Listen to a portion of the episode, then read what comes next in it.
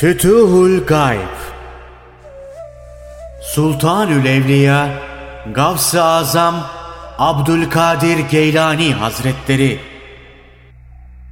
45. Makale İptila ve Nimet İnsanları iki şahıs olarak görürüz. Biri iyilik içindedir. Nimet içindeki adam sıkıntıdan ve kederden kurtulamaz. Sebebi nimetin bolluğu ve bunların icabı maddi sıkıntıdır. Mal, mülk her zaman iyilik getirmez. Her parçasının ayrı derdi vardır. Evladı olur, hastalanır. Bir kaza olur, mal, mülk telef olur. Bunlar bir kaza olduğu halde o insan normal karşılamaz. Haliyle elindeki nimetin tadını bulamaz. Eğer zenginlik, nimet, rahatlık, mal, şöhret, hizmetçi ve uşakla olacaksa bunlar o zatta vardır. Ve ayrıca düşmandan emin bir durumdadır. Azıcık sıkıntılarla bu nimetleri unutmak yerinde olmaz. Haddi zatında o adam için darlık yok demektir. Bunları kendi zannınca bela saysa bile yalnız Allah'ı bulmayışına ve dünya halini sezemeyişine bağlamak yerinde olur. Bu zat Allahü Teala'yı istediğini yapar, değiştirir, güzellik verir. Sonra hepsini götürür. Zengin eder, fakir eder, yükseltir ve alçaltır. Aziz eder, zelil eder. Öldürür, diriltir. Önce verir veya sonraya bırakır bir zat olduğunu bilseydi, elindeki nimetin hiçbirisine aldanmazdı. Zaman olur, bu genişlik içinde yüzen adam, cehaleti yüzünden bulunduğu hale iyice bağlanır. Aslında az olan ve esas taalluk etmeyen darlığın giderilmesi için çalışmaya başlar. Bu kez de sıkıntı birse beşe yükselir. Bunun nedeni yine dünyayı bilmeyişidir. Halbuki dünya bela, keder, hasret ve bir sürü teklif ve tekdirle doludur. Bunlar her ne kadar zahirde bela gibi görünseler de aslında nimet sayılırlar. Burada sabır meyvesini misal vermek doğru olur. Bu meyve evvela acıdır. Sonra tatlı olduğu anlaşılır. Bunun tadına insan ancak acıyı çektikten sonra kavuşur. Acısını tatmayan ve ona tahammül edemeyen tat bulamaz. Belaya sabreden kimseye iyilikler kendiliğinden gelir.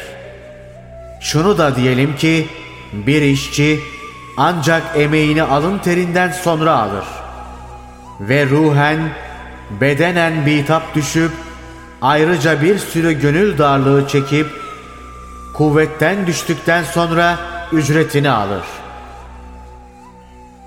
Dahasını söylemek lazım gelirse kendi gibi birisine hizmet edip manevi bir çöküntüye uğrar. Benliği söner. Bunun mukabili ücretini alır. Fakat yine de bu para tatlı gelir. Sonu malum. Bu kadar güç işlerden sonra alınan para güzel yemek olur. Hoş katık, tatlı meyve ve sevilen elbise haline gelir. Tabii olarak sevinç ve rahat başlar.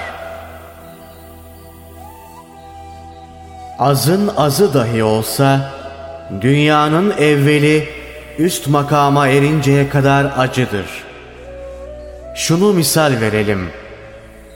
İnce ve acı tabakayla sarılı bala benzer.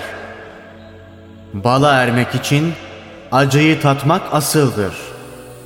Ancak bu halden sonra tada erilir ve asıl aranan bulunur.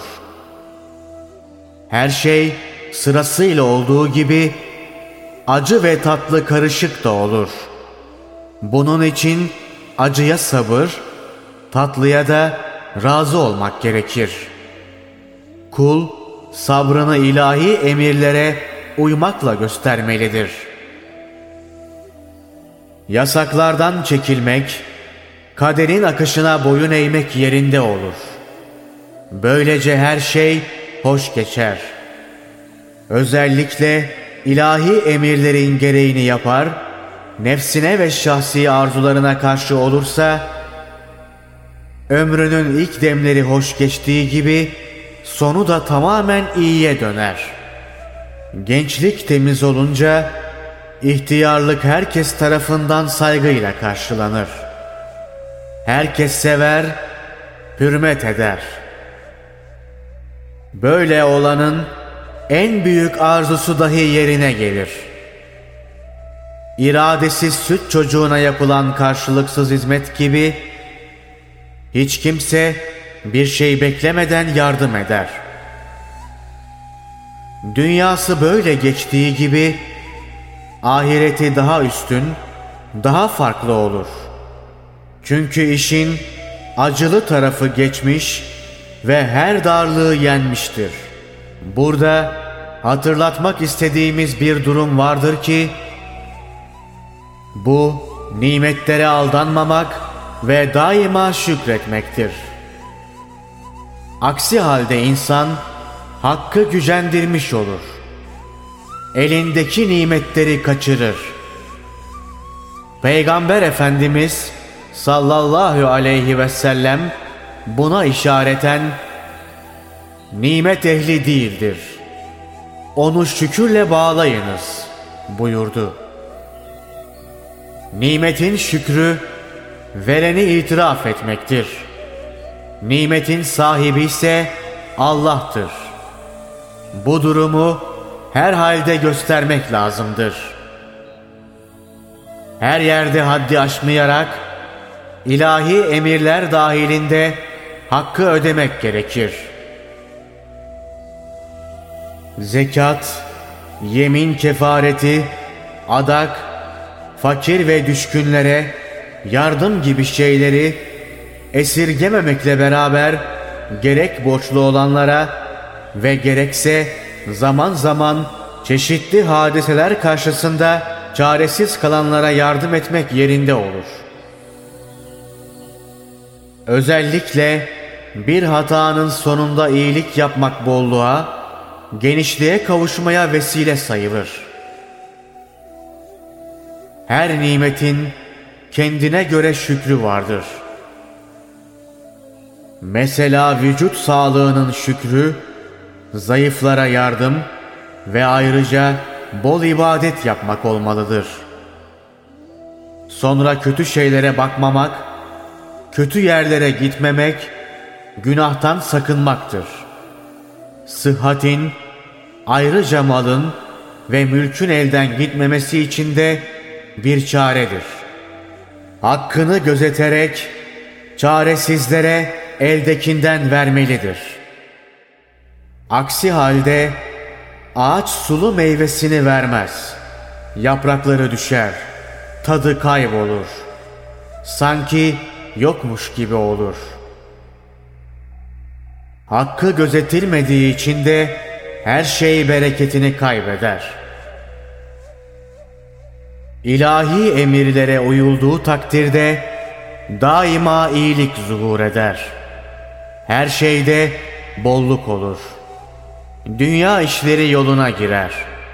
Ahirete gelince peygamberler, şehitler, sıddıklar ve salihlerle beraber olunur.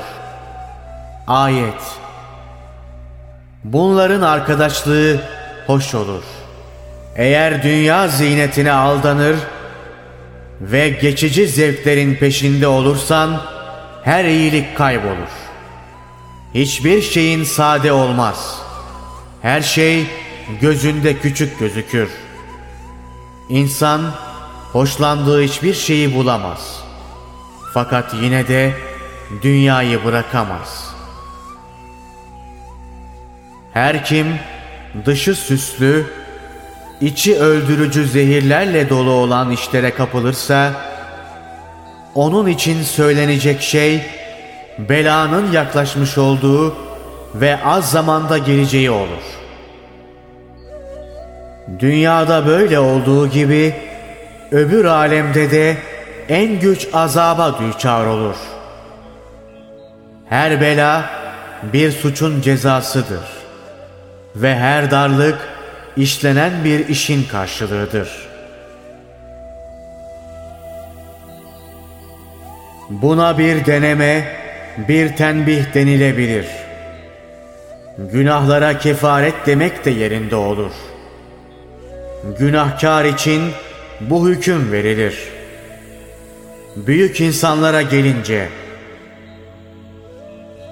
onlar için bela, yükselme sebebi olsa gerektir. Çünkü her belanın sonunda yüksek makam ve ulu dereceler vardır. Zaman aşımıyla bela gibi görünen şeylerin aslında bir lütuf olduğu anlaşılır. Her hareket ve adımda yükselme kaydedilir. Çünkü büyüklerin darlığı perişanlık için olmaz. Bilakis daha yüksek makamlara ermeleri için bir imtihan sayılır. İmanın hakikatine ve güzelliğine erip ermedikleri, darlık zamanında çeşitli sebeplere başvurmalarıyla meydana çıkar. Böylece Allah, onların sağlam iman sahibi olduklarını kullara anlatmak ister. İşte bir hadis-i şerif.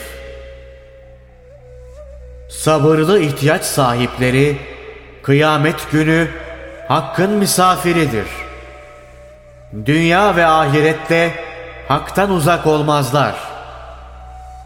Dünyada kalpleri hoştur. Ahiretle ise rahatları artar. Bela onların kalplerini temizler. Halkın ve sebeplerin tesiri olamayacağını bildikleri için Allah'a daha çok bağlanırlar. Ona varmak için benlikleri ve şahsi hevesleri bir tuzak olduğu kanaatine sahip olduklarından yalnız Hakk'a bağlanırlar. İyi bilirler ki her şey Hak'tan ve Hakk'ındır. Bela onlar için nimet demektir. Belanın gelişi iki sebebe bağlanır. Birincisi yukarıda da belirtildiği gibi sabırsızlığın ve kötü yolların tutumu neticesinde olur. İkincisine gelince yine anlatıldığı gibi günahlardan temizlenmek için olur. Her iki halde iyi sabreden için netice hayırlıdır. Bela ne kadar çoğalırsa çoğalsın sabretmek, taati ve ibadeti bırakmamak yerinde olur. Hal sabırla devam ederse görülecektir ki insan iyilikler ve hoşluklar içindedir.'' Yani sabır devam ettikçe ilahi fiiller zuhura gelir ve her kötülük iyiliğe çevrilir. Günler ve aylar devam ettikçe her halde sabretmek daha hayırlı olur. Durumun inkişafı için daha yararlı olur.''